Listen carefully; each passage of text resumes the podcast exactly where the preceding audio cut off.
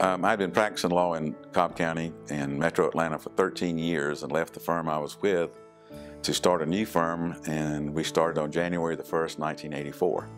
And I took with me two legal assistants, and I told them at the time that I wasn't even sure we were going to be able to pay them the first month, and they came anyway. And fortunately, we were able to pay them and me a little bit too, and uh, we haven't never looked back since that time. My vision when I started this firm was that we would have a law firm based on the big firm concept downtown. That is, have specialties in different areas. Uh, at the time that I started the firm, my primary clientele was real estate developers and banks.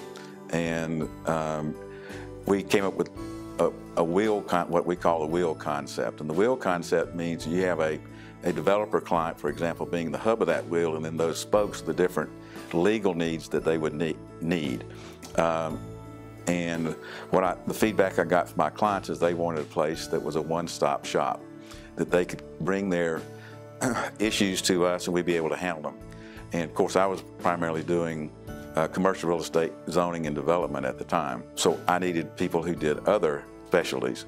And so I went to Atlanta to recruit uh, attorneys to do, do those in tax, corporate, and litigation. Over the 13 years I've been practicing, my clients had reached the point where they needed those kind of specialties and, and we didn't have them and they weren't offered here.